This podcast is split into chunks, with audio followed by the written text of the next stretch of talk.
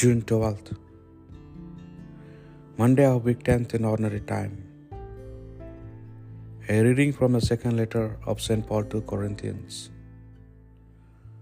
From Paul, appointed by God to be an apostle of Christ Jesus, and from Timothy, one of the brothers to the church of God at Corinth, and to all the saints in the whole of Achaia. Grace and peace to you from God our Father and the Lord Jesus Christ. Blessed be the God and the Father of our Lord Jesus Christ, a gentle Father and the God of all consolation, who comforts us in all our sorrows, so that we can offer others in their sorrows the consolation that we have received from God ourselves. Indeed, as the sufferings of Christ overflow to us, so through Christ does our consolation overflow. When we are made to suffer, it is for your consolation and salvation. When instead we are comforted, this should be a consolation to you, supporting you in patiently bearing the same sufferings as we bear. And our hope for you is confident, since we know that sharing our sufferings, you will also share our consolations. The word of the Lord. Taste and see that the Lord is good.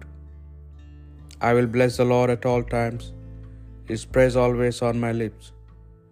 In the Lord my soul shall make its boast.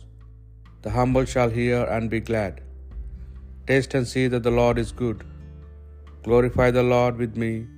Together let us pray his name. I sought the Lord and he answered me. From all my terrors he set me free. Taste and see that the Lord is good. Look towards him and be radiant. Let your faces not be abashed. This poor man called, the Lord heard him and rescued him from all his distress. Taste and see that the Lord is good.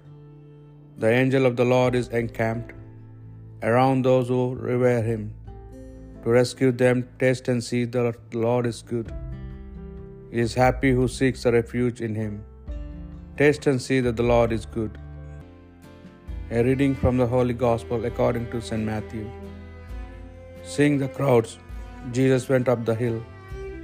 There he sat down and was joined by his disciples. Then he began to speak. This is what he taught them. How happy are the poor in spirit! Theirs is the kingdom of heaven.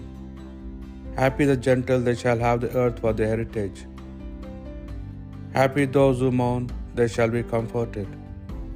Happy those who hunger and thirst for what is right, they shall be satisfied. Happy the merciful, they shall have mercy shown them. Happy the pure in heart, they shall see God. Happy the peacemakers, they shall be called sons of God. Happy those who are persecuted in the cause of right, theirs is the kingdom of heaven.